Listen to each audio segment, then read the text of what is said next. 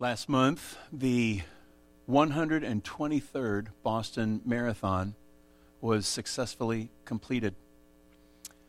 Marine Corps veteran Micah Herndon ran in that marathon. He ran for three of his friends who were killed uh, while serving in Afghanistan when the vehicle that they were in ran over an improvised explosive device. Micah had their names tattooed on his hand. Ballard, Hamer, Juarez. As he ran, he chanted their names. Ballard, Hamer, Juarez. Ballard, Hamer, Juarez. According to reports, with about four miles left in the race, his legs began to uh, really, really give him some problems.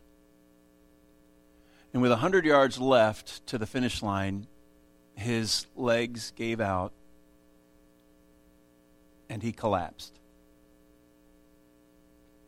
Marine Corps veteran Micah Herndon only knew there was one thing that he could do, and he crawled. It wasn't that his legs were in pain. His legs weren't working anymore, and he crawled. He was so disappointed in what he was doing for the last one hundred yards. One of the reasons he was running in the race is to get a good enough time so that he could uh, also be entered into the New York City Marathon. And because of this finish, he wasn't going to have the time and therefore would not be permitted to run in the race. Those who run the New York City Marathon did not ignore what this man did. And three days after the race, they ignored his time and gave him an invitation to run in just a few months in the New York City Marathon. What he thought was going to be a failure was a victory. Now, I don't know how many of you have ever run in a marathon. I don't know how many of you would ever even consider running in a marathon, but I do know that many of you have run into difficulty. You have run into trials. You have run through challenges. And it really can be a huge challenge. When you do that, there are days that you feel like you just want to quit. And sometimes there are days that you fall, you collapse. It's the day when the only thing you can do is hope for the end of the day where you can just go home and clean up and get in bed and try and start tomorrow. It's that day when you get a phone call and someone that's dear to you has passed away and you're not sure what you're going to do tomorrow, let alone how you're going to get to the funeral, but you do it anyway. And when the funeral's over, you go home and you cry. It's that day when maybe your decision or somebody else's decision has a really harmful, direct effect on you, and you don't know what you're going to do next, but you just keep going. That's the challenge. Real people have real problems. But real people also have real faith. And one of the challenges is uh, to have that real faith and try and use that real faith in a real world that's really hard. I mean, people who have been doing this for a long time have real struggles doing that, let alone uh, maybe someone, some of you this morning have come to church for the first time and, and you're trying to figure out how we do this out there. Because there's a whole bunch of examples of people who can't do this out there. But there are a whole bunch of people, whole bunch of examples of people who do this out there. Real, pa- real people who have real faith in a real world. And that's what the book of James is all about. there are lots of other areas of Scripture that sometimes can have flowery language and and uh, maybe speak in words that you may or you may not get. But James is a lunch pail, blue-collar guy. And he gets right down to the heart of matters, and he speaks very matter-of-factly. For the next few weeks, we're going to be taking a look at the book of James uh, so that we can have a look at real faith and be able to then use real faith in a real world. And today, when we open up the first chapter of this book, I, I want us to, to learn that real faith is a growing faith. It's not something that you walk in here and you stand up and sit down a couple of times and you say a few things and that's it. There's no more. There's there's there's no energy. There's no Uh, live uh, living this. No, James wants you to know that there is energy and it is worth it and it does matter. And that's what we're going to learn today about real faith being a growing faith. We're going to open up with James chapter one. Let's read what he has to say, starting with the second verse. Dear brothers and sisters, when troubles of any kind come your way, consider it an opportunity for great joy. For you know that when your faith is tested, your endurance has a chance to grow. So let it grow. For when your endurance is fully developed, you will be perfect and complete, needing nothing. Now, if you need wisdom, ask our generous God, and He'll give it to you. He will not rebuke you for asking. But when you ask Him, be sure that your faith in God is Faith is in God alone. Do not waver. For a person with divided loyalty is as unsettled as a wave of the sea that is blown and tossed by the wind.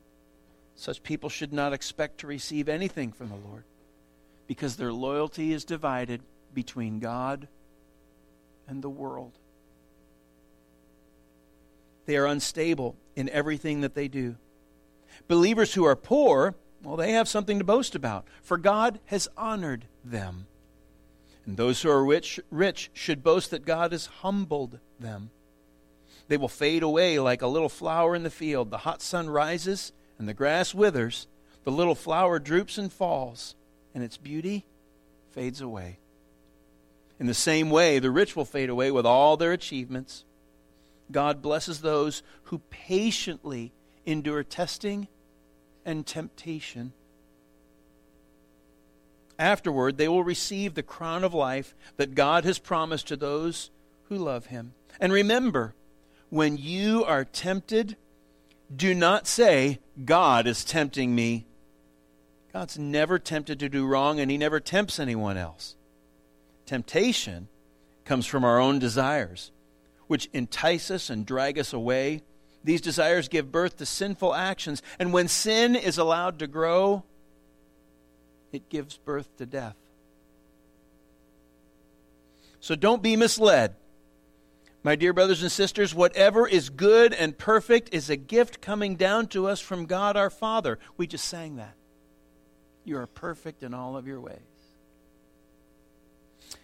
It's a gift coming down from God our Father, who created us, created all the lights in the heavens. He never changes or casts a shift, shifting shadow. He chose to give us birth by giving us His true word, and we, out of all creation, became His prized possession. As I said before, James speaks very, very matter-of-factly. And he does what uh, many authors, uh, uh, it's not that they're not trying, his intention was to help you and I to take what we hear here and what we think here out there. And one of the things that he says is that real faith, when it's all said and done, real faith sees troubles as an opportunity to grow. As an opportunity. Now, don't you love that? Don't you love it when when people, uh, when you're going through just like the worst week you've had in quite a long time? Um, don't you love it when you, uh, I, I, somebody, I was reading on Facebook, a friend of mine uh, yesterday put this meme up that said, um, uh, uh, I've been trying to save and save and save to get something I really, really want, and don't you know, today the check engine light goes on. right? Doesn't that seem to be, and it's not just the check engine light, the dishwasher goes, and the dryer breaks, and the dog takes off, and so on, and all those other kinds of things. And you know what's really, really fun? You're trying to put on a smile. You come into a place like this, and everybody's greeting and sharing donuts and all kinds of fun stuff, and you're just you're just trying to survive. And somebody walks up and says, hey, you, you doing all right? And you start to talk about just one of the seventeen things that have gone on in the past week, and then somebody says to you, well, what doesn't kill you makes you... And you're thinking, for crying out loud, if I go through one more thing, I'm going to be the freaking Hulk. That's how strong I should be, right? Problem is, you're sick and tired of being strong. You're just sick and tired. And it's hard. But God says, this is an opportunity to not necessarily make our bodies grow or our physical strength, but our spiritual strength, our endurance. That's what he says, our faith has a chance to grow through all of this. That's why our faith has to be tested. Faith that's not tested has no value. It, it, it just doesn't. Untested faith is kind of like an idea. It's something about God. That's what that is. But tested faith, that is altogether different. Tested faith is both historical and it's personal. It's a reference point for gratitude. It says right here, on this day and in this place, God came through for me. He kept a promise. It can't be erased. It can't be denied. It happened in my life, and I know that it happened. It's a touchstone for us. And as we line these stones up, it becomes a pathway for living, and, and, and, there, and there's a track record now. There's a moment there that adds to another moment, that adds to another.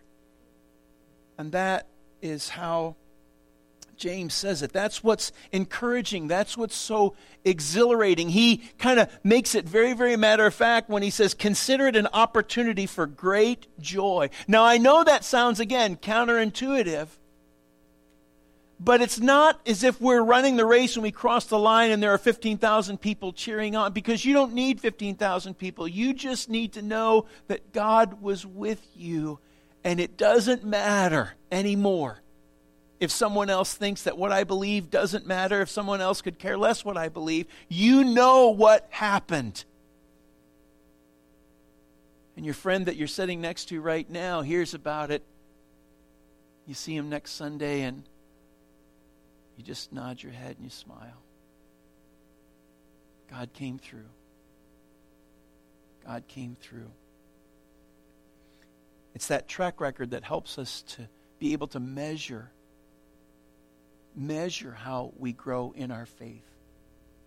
But can you really? I mean, when I use the word measure, it, it kind of has this perspective of a ruler or, or some kind of instrument that can say, you've grown this much.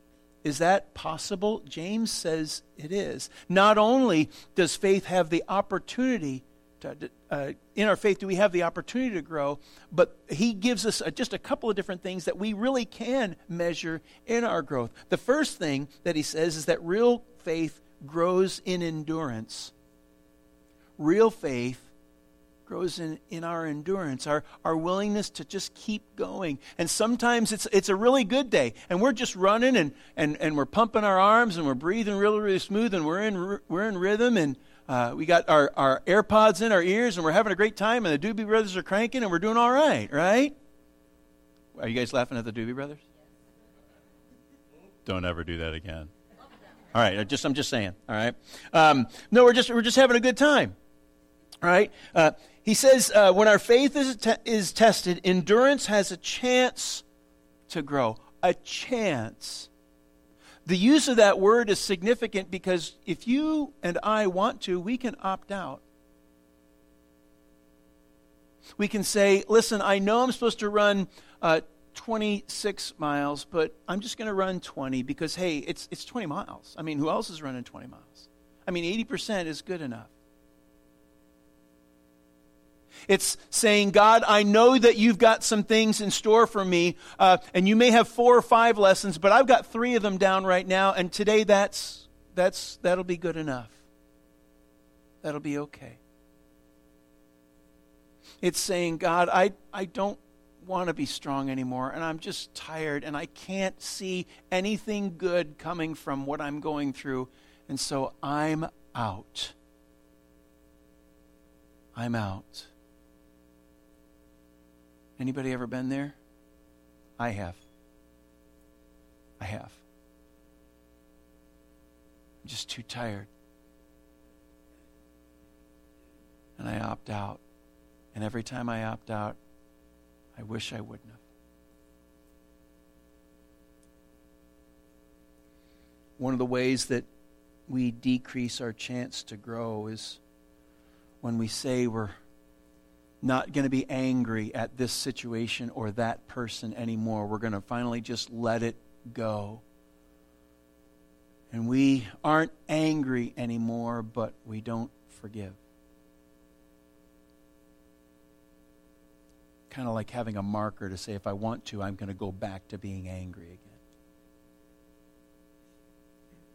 One of the ways that we decrease the chance to grow is when we say, okay, God, I've I've tried this and I've tried that, and I've been in control for both of those opportunities, and now I, I, I don't know what to do, so I'm just going to turn control over to you. Here it is, God. Here's the mess. Here's my life. Here you go. And, and we go on for a week or a month or a year, and then it gets really, really challenging again, and we start to doubt and we start to worry. God, are you going to come through? And uh, we, we just can't We can't face it anymore. We say, I, I can't wait anymore. I'm just going to go ahead and do that. And we take control back over and make another decision. And we walk away from the opportunity to grow. One of the ways that you really can increase your endurance in your faith is by praying. It sounds almost too easy, but I just want you to know that it's not just me. I could point out a whole bunch of people, some of whom are sitting right next to you, that would say, yes, that's it. Why does that do that? The very posture, the very attitude of prayer is an acknowledgement that I don't know Uh, I, I don't know what I need to know. I'm not strong enough to keep on going. There's things, God, that I know that you have that I do not have, that I need from you. And so by just asking you and letting you know, I'm acknowledging that I'm not strong enough, I'm not smart enough to keep on going, but you are, and so now I'm going to trust you. And the simple acknowledgement of that, it, it, it doesn't have to be the physical posture, but the mental, the spiritual posture says, God, here, and to be able to give it to him is so relieving. I'm not in charge anymore, God, here. That's how that works.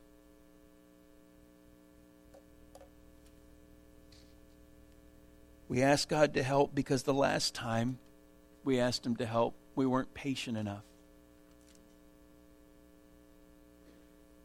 And the last time we asked God to help, we were impatient, and so we said something we shouldn't have said because we didn't wait for God to give us the rest of the information that we needed. We asked God uh, to help, and we gave up on it and bought something we shouldn't have bought because we couldn't wait for God to provide. We do this, we do that, and so on. We ask God to help us, and when he does, we're more patient. And we're more understanding. And we know it. It's a measurable thing. We're not thinking the way that we used to think. We're not doing the things that we used to do. We don't respond impatiently and impulsively anymore. We remember what we used to do. We can see that we're acting differently, and we know it, and it's measurable. Our endurance is growing. But it's not just our endurance that grows. It's our wisdom also. James reveals to you and I, one of the most amazing things you'll find really in, in all the New Testament. It is, uh, it's the be- one of the best deals that you and I have available to us. He just simply says, if you need wisdom, ask for it. Just ask. Now, he doesn't say, uh, ask God. Now, right now, some of you are saying, wait, wait, wait, I thought I heard that's exactly what you said. I Wait, no, I know that verse from James, and it says, ask God. And and, and I have to acquiesce, you, you are right, but I'm bringing out a, a very specific context that he has here. He doesn't say, ask God. In this version, he says, ask our generous God. Generous means I'm not going to give you only what you need because I'm frustrated with you because you should have known better in the first place. And so I'm going to give you the things that you need because this is really all you should have had in the first place. That's not what James says. James says, if you need wisdom, ask our generous God who gives more than you need. An overabundance of what you need because he knows that you need it. He knows there are things that you don't understand. He knows there are things that make you frustrated. And so he's going to give that wisdom so that you can understand and so that you won't be frustrated. And he doesn't do it begrudgingly. He says, ask and he will give it to you. I, I, I, there are not enough spaces for me to mark down how many times I have said to God, I don't I don't know what to do next. I, I don't. I, I I said it when the kids came home for the first time. I said it when they went to school for the first time. I said it when they had fr- we had troubles the first time. I said it when, God, when I was getting out of the Navy. I, God, do you re- what do you want me to do? God, I, I'm getting ready to go to this church. What do you want me to do? God, I'm getting ready to do this. I'm getting ready to do that. I don't know. I, I can't tell you how many times he's given me wisdom. He gives to each and every one of us. And there's such a blessing there when he does. Uh, one of the other things he says there in that section is that you and I aren't supposed to tell God, stop tempting me, assuming that he is. That's not how that works, by the way. Now, does anybody anybody here have kids? Okay. Some of you reluctantly raised your hands. They're okay. They're good. They're good. All right, just trust me. Um, yeah, have your kids ever said to you, but he told me to? All right, yeah, whatever form that comes in. We don't buy it from our kids when they say that to us, so why should God buy it from us when he said, you, you're the one that tempted me? No. That's not where temptation comes from. And James, with his lunch pail and blue collar, basically says, that's got nothing to do with anybody else. You wanted to do that. You wanted to say that. You wanted to feel that way, and you didn't have the strength to say no. That's the bottom line. Because temptation comes, he says, from our own desires. And when those desires take root, they start to get some legs to them. When they do that, sin takes over, and it leads never to joy but to death. But you see, when we start to acknowledge where we're weak, when we start to acknowledge sometimes when we've been angry, when we've been jealous, when we've been envious, and so on and so on, what that is, is wisdom. I know this about me. I understand this about me. And because I understand this about me, I'm not going to go over there. And there's a person over there that I have difficulty with. It may have something to do with them, but it's got a lot more to do with me, and so I'm not going to go there. I'm going to resist. Uh, I'm going to have e-courage, if you will. And I'm not going to type the response that I want to type response on Facebook. I'm not going to do that. I'm not going to respond to that text. I'm just not going to go there because this has got nothing to do really with that person or what they're saying. It's got everything to do with me. And when you acknowledge those weaknesses, it, that's wisdom. And that is measurable. And when you see that, you know you're growing. James says we can grow in wisdom, we can grow in endurance, and lastly he says we can grow in faith, I mean in trust. Our, our faith can be relied on because our faith is not about us, it's about God. He's the one that is reliable. You and I are just getting going. We're just growing in our strength. We're just beginning to add to our wisdom. But you see, as I said before, there's a track record that's involved here. We trust God, and God comes through. God comes through, and we trust Him. And the more that we trust Him, the more He comes through, the more He comes through, the more we trust Him. There's a track record there. It's stone after stone after stone. And for and after a while, it, it's it's one hundred yards, and then it's five hundred yards, and then it's two miles, and then it's a lifetime. It's a track record, and people can point out, and they can say, some of them sitting right next to you can say, listen, I have messed up, but God never messes up. When I lean on Him, He is reliable. And there are times when I've asked Him for things and He hasn't provided them because He knows that's not what I needed. But in turn, the thing that He did provide was exactly what I needed. That's how good God is. And you and I can trust Him. And that track record is immeasurable. You can measure endurance. You can measure wisdom. And you can measure trust. But there's more. Real faith can grow, and it can grow in endurance and wisdom and trust. But here's a really good one. Real faith distinguishes the things that are from God and the things that aren't. And it's not, it doesn't take a Uh, two degrees in theology to figure this stuff out. God doesn't work that way. He doesn't make it difficult. James says um, um, that whatever is good and whatever is perfect is a gift coming down from God, and God never changes or casts a shifting shadow. God doesn't change the rules midstream. He doesn't do that. God doesn't lead you and I in the ways that He wants us to, the places that He wants us to go, in the ways that He wants us to live, and then suddenly, halfway through or two-thirds of the way, He goes, up, I'm out, you guys are on your own. That's not how God works. That's how some people in the world might work if they sense that their own well-being or their own security is limited. But God's not limited in security. He's not limited in resources. He's not limited in understanding, which means He doesn't have to abandon us and won't. That's how that works. So, when we start to think things that might be counter to the way that He's been leading us, when we start to want to do things that are really against the way that you and I, even whatever level of understanding that we have, we and he to kind of break those rules, that we know that's not from God, that's from us. That's not about the way that He leads us. It's the way that we lead ourselves. He said, don't be misled. God doesn't lead you and me to a place, as I said, and then abandon us. He also doesn't lead you and I to places so that we would do things that are contrary to the way that He wants us to live. That's not from Him. That's from us. So when things are difficult and we're tempted and we know God's going to say, don't go there, don't go there.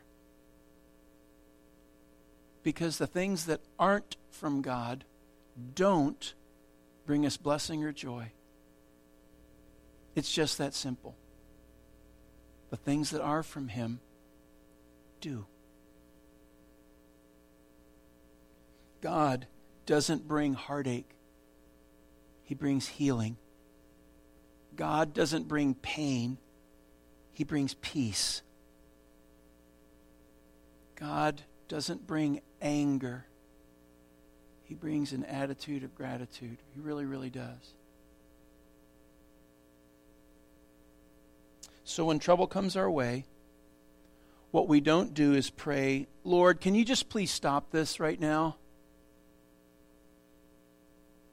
What we do pray is, God, I, I'm tired and I'm worn out, but I've been in places like this before, and you were with me then, and you're going to be with me now. I'm not sure what this challenge is going to bring to me, but help me to have the strength to get through it, to see this through. That's how we pray. When things come our way that we don't understand, what we don't say is, God, why are you tempting me? What have you done? What we do say is, God, I've asked for wisdom before and you helped me. There were things that I didn't understand and you explained them to me. Lord, you've been with me before. You're going to be with me again. And whatever I need to know, let me know that so that when it's all said and done, I can honor what you've taught me. That's how we pray. And, wonder, and when we're wondering if God's forgotten about us because everything that go, that's going on, one hit after another, the check engine light, the, the breaking of the uh, appliances, you're, you're arguing with your spouse, your kids are getting frustrated, and things are just going completely off kilter. God, please. I've been here before. And you were with me there before. Lord, there's a track record in my life of when times were chaotic, but you never left me and you're not going to leave me now. I will trust in you.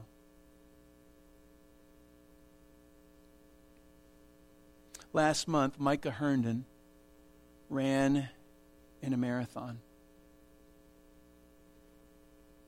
And he had the names of his friends tattooed on his hand. And notwithstanding the fact that he was exhausted, he crawled to the finish line. Now, as I said before, I don't know anybody here who has run in a marathon, but I know that some of you are running in hard times right now, and you're tired, and you're wore out. You may not have the names of friends tattooed on your hand, but you have the name of a risen Savior in your mind and in your heart. And while you may be tired and you may be worn out, he is not tired and he does not wear out. And I guarantee you, on those days that you want to crawl and on those days that you want to quit and you keep on going, when you get to that finish line, you won't be tired. And it'll all be worth it. Because God is running with you. And God cares about you. And he knows what you're going, what you're going through. And he is not going to let you run alone. Every week when we get together, we celebrate communion. That is when we have some people who are going to come and get some trays just now. And in those trays are small pieces of bread and small cups of juice. Those trays, uh, the emblems in those trays, represent the body of Jesus, the blood of Jesus that was shed on the cross for our sin, for my sin, for your sin. That's where this all takes place. Now, talk about something that you can take out of here that's real faith for a real world. I know that some of you are tired. I know that some of you are exhausted. I know that some of you are wore out. And if you're not right now, you were not too long ago. And by taking this, we're remembering what Jesus did for us. We're remembering that Jesus wants us to do this uh, each time we gather together so that we don't forget that he hasn't forgotten about us. And the hope that we have in him gives us strength and encouragement to live for him this week. Let's pray. God, thanks so much. Thanks for making us strong when we're weak. Thanks for giving us wisdom when we don't understand. Thanks for reminding us of times past when we were worried, but you came through. Over and over, God, this is the story of our life. This is the hope that you bring. This is the joy that may not make sense to a whole bunch of other people, but you speak to us and you encourage us and you bless us. And Lord, we can only worship and thank you. And so, God, as we are here today and we remember what Jesus has done for us, Lord, we we want you to know that even with your encouragement, sometimes we're still tired. And even with your wisdom, sometimes there are things we don't get. We humbly acknowledge that we need you. not just when the days are bad, but we need you every day. And so, God, know that we love you. Know that we trust you. And even though today may be gloomy and wet, and sometimes our hearts mimic that very scene, Lord, we know you're going to bring the sun really, really soon. So bless us today. We love you. We pray this in Jesus' name. Amen.